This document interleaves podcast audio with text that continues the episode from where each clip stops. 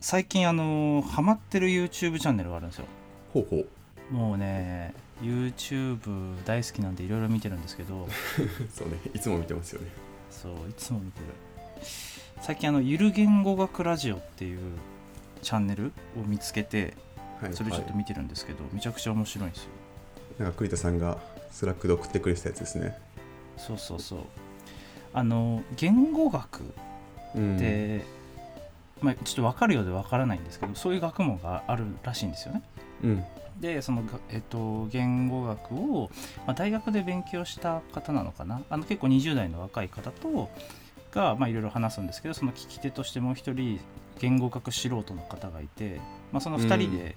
まあ、両方20代ぐらいの男性なんですけど、まあ、ワイワイ話すみたいな感じで、まあ、言語学ってめちゃくちゃ難しいイメージあるんですけどそれを結構ゆるく面白く紹介してくれるみたいなチャンネルなんですね。なるほど栗田さんが送ってくれたやつあの送ってくれた2個だけ見たんですけどおうおうおうもう一人の方あれ言語学素人なんですねそう左側にいる人はそう言語学素人なんだけどでもあの人も多分ね、めちゃくちゃ頭がいい人でうんうん雑学王みたいな人なんですよはいはいはいただ言語学においては素人ってことか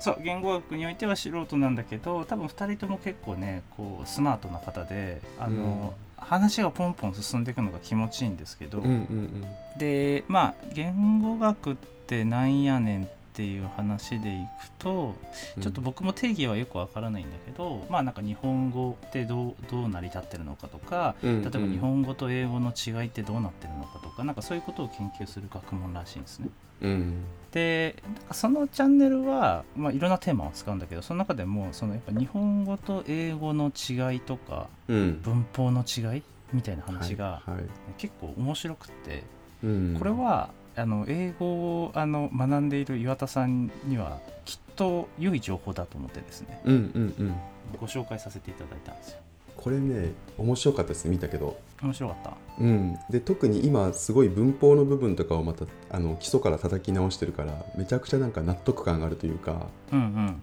違うよね確かにねって思ったそうそうそうなんかねいくつかあこれは確かに面白いと思った話があって、一つは多分その YouTube の動画を送ったやつにもあったと思うんだけどなんか英語と日本語の大きな違いとして英語は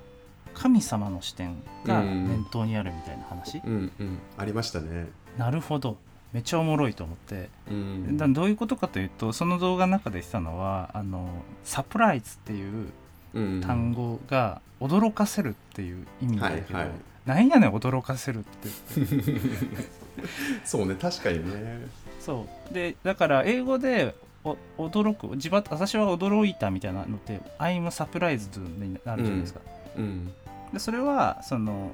神様は人間を驚かせてるっていう思想が英語圏にはあるからっていうやつあなるほどと確かにこの視点面白かったねでなんかその動画の中でも言われてたのが例えば「I have time」とか「I have two sons」みたいなそれって、うん日本語で言うと「時間がある」とか「2人の息子がいる」とかってうん訳すけど、つまりなんか状態日本語では状態みたいな感じで訳すけどうん英語はそのなんか「ハブ」っていう「持っている」みたいな単語を使うと「なんやねんこれ」みたいなそれ確かに思うよね思った思ったなんで「ハブ」やねんみたいなう、んでこれもその神様から,、まあ、から見て分かるように私は2人の息子を持ってますみたいなうん神様の視点からでも分かるようにみたいなはいはいはいみたいななんか思思想が前提にあるみたいな話。うんああなるほど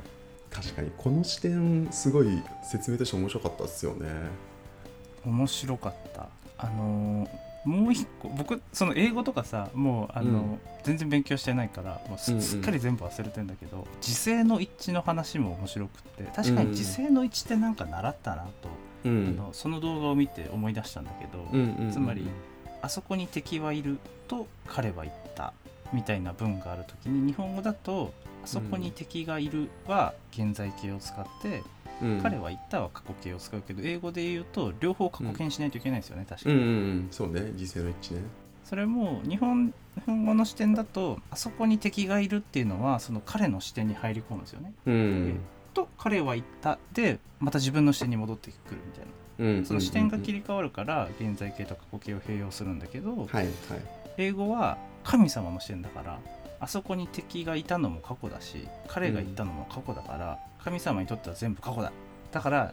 両方過去形使うんだみたいなうんうんうん視点が切り替わらないってことですよね常にねそうそうそうそういやこういう学び方はねあのいや中学校の時とか一切しなかったじゃないですいかやそうだねうんこの視点の違いの見方はめちゃくちゃ面白いしなんか納得感はあるな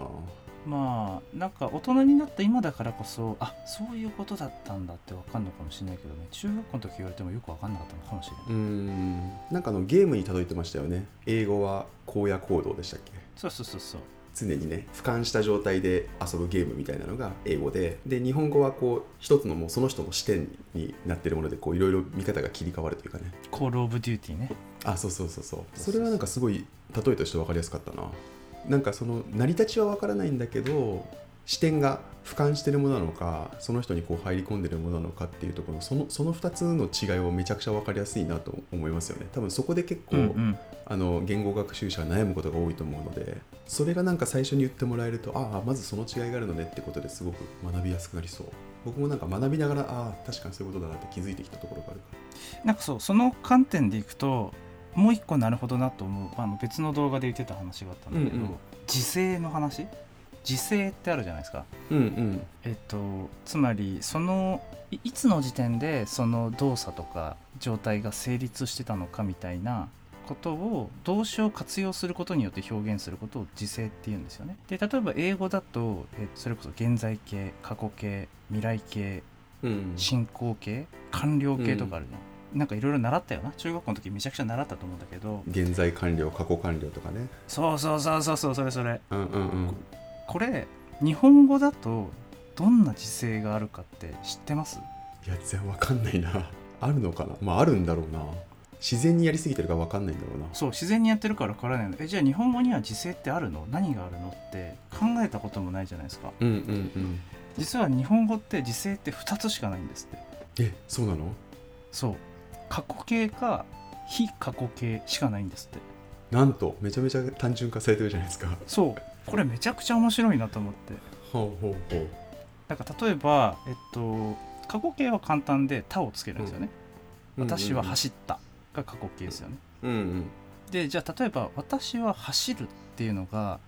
えっと、いつの時点の状態を指すかっていうと実はなんか普通に考えるとさ現在形のようにも感じるじゃんでも「私は走る明日」って言われたらこれ未来の話になるんですようね、んうんそうねそうそうだから特定の実勢を表してないんですってこれはおもろいなと思ってだから、うんあの日本語においてはいわゆるそのなんていうのどこの実勢どこの時点で成立したかみたいなことをそんなにこだわらずに喋る言語なんですってうんで時勢が存在しない言語もあるんですって時勢が存在しないそんなそんなんありえるって感じだけ どうんうんあの中国語はそうなんですってえどういうことなんだろう時勢が存在しないってだから過去のことを表す時は「昨日」とかってつけるの、ああなるほどなるほどそうだから動詞を活用しないのよっはいはいはいはいていうのもあんだってそうだからさあの何完了形とかさうん意味分かんなかったじゃん、うんうん分かんなかった中学で習んだ時とかなんやねん、うん現在完了とかうん過去完了とかって、だ英語の人とかは自然にそれを使うけど日本語はそもそもそういう時制がないから感覚がないから結構だから詳しく習ったんですよね多分あの時そうだよね過去形と非過去形みたいなところでなんかもうなんとなくて喋っちゃってるから細かい分類がないんだよな、だから使い分けられないんだよなきっとな使い分けられないいまだにだって俺現在完了とか過去完了とか言われてもはあみたいになるもんねう っせいしみたいになるちょっと怒ってんじゃん怒っちゃったよもえでもなんかその俺は日本語だけで行くぜの栗田さんがなんでそのこのゆる言語ラジオが気になったんですかうなんだろうねやっぱりなんかあのそういう物事の仕組みみたいなものを知るのが好きなんですよ、うん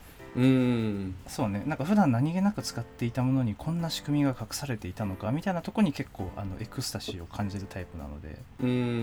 うんそこが面白いって感じかななるほどあでもそれなんかそれで言うと英語勉強したら多分めちゃくちゃ面白いですよ僕今すごい面白いんですよ英語勉強えそうなんそうなんかね最初めっちゃ辛かったんですよ今3ヶ月間のパーソナルトレーニングやってるんですけどもうすぐ終わるんですけどうんうんうんでなんかねあの結構単純な暗記系とかはすごい僕苦手なのでうんしかもそれを毎回テストとかあるの本当に死ぬ気で暗記して暗記って単語暗記してとかやってたんですよへえでなんかね先生といろいろ話してるうちに僕あの文法とかそういうなんかこう構造から理解するのが好きだみたいなところを話したらそっち側にこう授業をカスタマイズしてくれておお面白いねなるほどねそう文法がなんでこういうふうに成り立ってるかとかうんうんあとイングリッシュスピーカーから見た時にこういう捉え方をしてるみたいなのをすごい詳しく話してくれるようになってへえそれを徹底的にやったらめっちゃ楽しくなってきていいねその自分はこういう学び方が好きだでカスタマイズしてくれるってめっちゃいいね、うん、でその先生も結構文法マニアだから結構そこにのめり込んで相性あった んだそうそうそうでなんかあの僕は文法以外の勉強のところはこれはもうちゃんとやるんで、自分の自覚の時間でやるから、うんとにかく文法楽しいからそこだけすごく詳しくしてくださいって言って授業の時間はそれをやって、自習で単語だったりとかなんかこうシャドーイングみたいに喋ったりするのはもう自分で頑張るんでっていう話をしてそういう切り替えをし切り分けをしたらすごいなんかその授業楽しくなって今なんか文法とかをね学ぶのがめっちゃ楽しいです。へえそうなんだうん文法を学ぶってなんだっけ文法文法何学ぶのもう忘れちゃった感覚まあ、本当にめちゃくちゃベーシックなところでいくとあの SVOC とかあるじゃないですかあります文ね法には語文系あるみたいなやつあったあった で僕がなんかずっとやってたのはいろんな英文をもううん何,、何十通り何百通り英文があるんですけどそれを全部の文に SVOC を振るんですよこれは主語でこれは動詞で、えーそとれこれは目楽しいの的でめっちゃ楽しいんですよこれもそれ楽しいのあそうなんだへうえねずーっとやってるともう SVOC 範囲になりますやばいやばい。危ねえよ、そ れ。あ、でそうなんだ。先生にあの SVOC って本当にいろんなパターンがあるんで、それを毎回送るんですよ、うん、あうんうんのチャチャットみたいなので送っといて先生に添削してもらうんですけど、あこれはこう SVOC 取るんじゃなくてここはまとめて O ですねとか S ですねっていうフィードバックもらうとあそれかーってなるんです よ全然共感でき ない。今んとこ全然共感できないわ。なるほどこれまとめて S かやられたなってなりますなるほどね。ああ、うんでも、そっか。ああ、それも確かになんか言語学に近い話かもな。うん面うん白そう。うん、そう楽しいだから英語は必ずえその SV があって必ず SV があるっていうのがさっきの多分その視点が俯瞰してるっていうのに結構近いかなと思っていて誰が何をみたいなところが必ずありますと、うん、うん。でそれが OO なのか OC なのか C なのかみたいなところがいろんな文系があるっていうのを見ると結構なんかパッと見なんとなく分かってる分でも SVOC を通してみるとあなんかちょっと言ってるニュアンスが違うとかっていうの結構気づけてなるほどね。めちゃくちゃ楽しいですよ。そっか日本語だとそのなんていうの、まあ、日本語にもその SVOC 的なものってああるんだと思うんだけど、まあ、ほぼ意識しないじゃないですか、うんうん、その SVOC が分かったらな何がいいの SVOC が分かったらあまあでもあれですよね同じようなことを言おうし言おうとした時に単純に英語で言えるようになりますよね。あーどういう順番で文を組み立てればいいかが分かるってことかそうそうそうそうあでー日本語って OO にして S がなかったりとか。うんうんうんなんかねあの結構主語がなく話してることがかなり多いので英語にするとそれが明確になるから、うん自分が話す時にはそれをちゃんとね SVOC どれがどれに紐づいてるかっていうのをちゃんと意識して理解するようになる言えるようになるっていう感じかなへえなるほどなやりたくなってきましたいや全然嘘でしょ嘘でしょいやもうあの一層やりたくなくなってきたそんな嘘でしょ SVOC 分類とか全然したくないわいやーこれはなやらないと分かんないなやらないと分かんないな確かに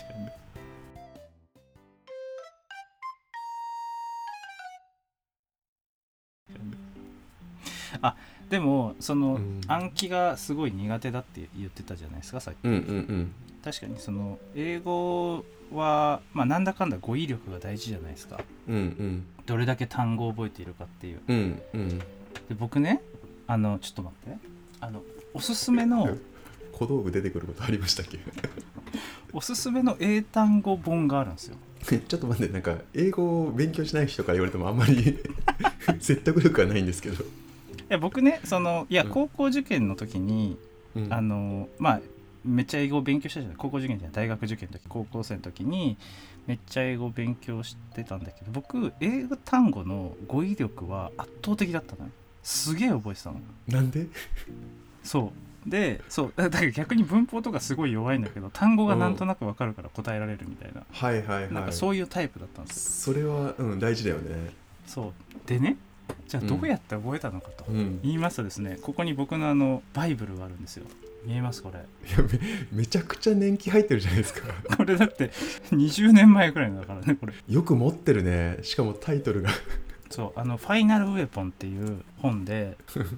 そうだからこれ僕はこれで英語を覚えたからいまだに取っといてあるのよもう唯一大学受験の使ったする中でうんうん取っといてるやつなんだけど「ファイナルウェポン」っていう三巻組のあの英単語本なんですけどこれの何が良いかと言いますとですね、うん一巻は、えっとね、語源から覚えるんですようんおー例えばじゃあリフレインとかの「リ」ってなんか、うんうんうん繰り返す繰り返すとかねそういう意味なんですそうそうそうそういう意味がそそういうなんか語源から覚えていくみたいな成り立ちから覚えていくみたいなやつへでーこの2巻3巻が素晴らしいんですよ、うんうこのん2巻3巻はあのもう語呂で覚えるダジャレで覚えるみたいな 嘘でしょ嘘でしょ全然思ってた展開と違うわ何がファイナルウェポンやいやこれいや最終兵器ではももはや本当にもうあのいやいやいや僕僕のような人にはぴったり、うん、タイトル返せだから岩ちゃんみたいなその暗記がね、苦手な人にもうこれが最終兵器になり得るんですよだからいいまだに僕このこの語呂であの覚えてたりするんですよねなるほどあじゃあ今も結構単語はわかるんですねとまあまあそもうそうだいぶ忘れたけどでもそうねその頃に覚えたものが結構まだ残ってたりはしますよなんか語呂言ってくださいよ例えばねテンポラリーテンポラリーってどういう意味か分かりますテンポラリーはあれですよね臨時とかなんか時々的な感じですかああそうっす一時的とか、一時的うんうんうん、うんうんえっと儚いみたいな言葉につながっていくんだけど、うんうんこれのはいこれいきますねうん、えテンポよくラリーをするのは一時的 でねこれだけじゃない嘘のだろこれだけじゃなくて、てこれに付随するストーリーまで書いてくれてるの読むようんテニスを始めたばかりの A 君いつもはラリーが続かないのだが今日は珍しくテンポよくラリーが続いているひょっとして急に上手くなったのかなと思った A 君だがそう思った途端にラリーが途切れてしまったやっぱりまだラリーも一時的にしか続かないなもっと練習してラリーが続くように頑張ろう ここまでよここまでが一セットだからいやーこれはすごいなそうこれがもう何千単語と書いてあるわけですよこれでも悔しいけど覚えるね確かにそ れもうもう覚えたしテンポラリーはテンポラリー絶対言えるわああぜひあのちょっと使ってみてくださいファイナルウェポンはなんでそれを選んだんですかなんかおすすめされたんですかあでもね高校の時にめっちゃ頭いい英語できる子が使ってたのへえそうなんだでおもろいやんと思って買ったっていうこれおすすめって言ってそうだからうちの高校ではね結構一時期流行りましたよフ ァイナル気になるのは買おうかなちょっといやおもろいと思うよファイナルでも結局結局あれだよねさっきのその長い文章とかのやつもそのストーリーで覚えるって感じですよねそうですスそトーのリー語呂でございます語呂だけじゃなくてどういう情景かっていうのをもう分かりやすい例にしてくれてるって話ですよねそうよだから今のねあの A 君が急にラリーが続いた情景とかすごいもう今ありありと浮かびますもんうんうんうんうんすっごい浮かぶねあれでも一時的だみたいなね なるほどこれはまだ一時的だそうだよだからもっと練習しなきゃっていうねそういやーすごいな買いましょ買ってくださいぜひういやでも栗田さんもなんかあれですよそういう意味で言うとこういうのに興味があったら絶対楽しくなると思うな英語やってると確かにでもなんかそうやっぱあのゆる言語学ラジオを聞いても思いましたけどなんか大人の学び方ってあるだろうなと思ってうんうんうんうんそうねあの中学校高校とかでの学び方とは全然違う方法で何かを学ぶ、まあ、英語を学ぶとかってなんか普通にありそうだなって思いましたねうんうんうんうん学び方だいぶ変わってきてますよね変えれるんだろうなきっとなうんそんな気はするよねあのよりこう全体を俯瞰してその仕組みとか構造を理解するみたいのって今だからこそ多分できることじゃないですか多分中学生とか高校生でそんなこと言われたら、なんやねんってなるけど今だからこそそういう捉え方ができるからなんかそこから入っていくとかっていうのは面白いなと思う。確かになんか中学校の時とかってなんか英語を覚えるみたいな感覚がすごい強かったけど今ってそのね理解するみたいな感覚がすごい強いんですよねあーなるほど覚えるねというよりはなんでこうなってんだとか、うん、どういう違いがあるからこういうふうに言わ使われてるのかみたいなところを理解するのがすごい楽しいからなんか今やったら英語学習すごい楽しくなるんじゃないかな特に大人の人はうん、そういうメソッド開発してほしいよ誰かに考えてみようかなああいいじゃん岩田メソッド岩田メソッドしようかな